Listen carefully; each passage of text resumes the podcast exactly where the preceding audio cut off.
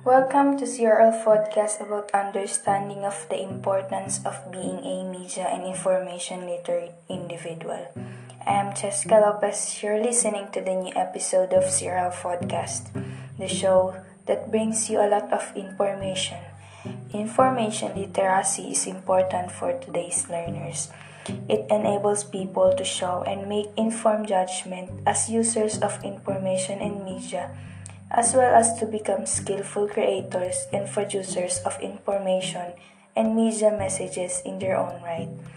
Information literate person extend beyond school and applications to academic problems such as writing a research paper and reaches right into the workplace. It is also important to effective and enlighten citizenry and has implications that can impact the lives of many people around the world.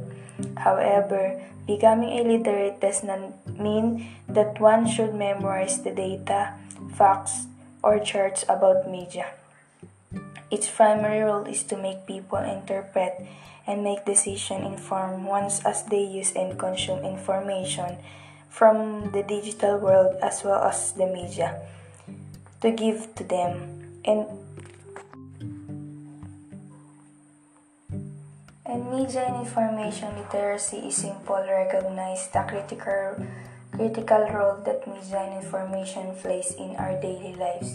In the digital society at the present, a media and information literate is supposed to be engaged in the society using digital forms with the primary purpose to utilize, understand, interact, create, and analyze important capacities and skills are needed in order to become one.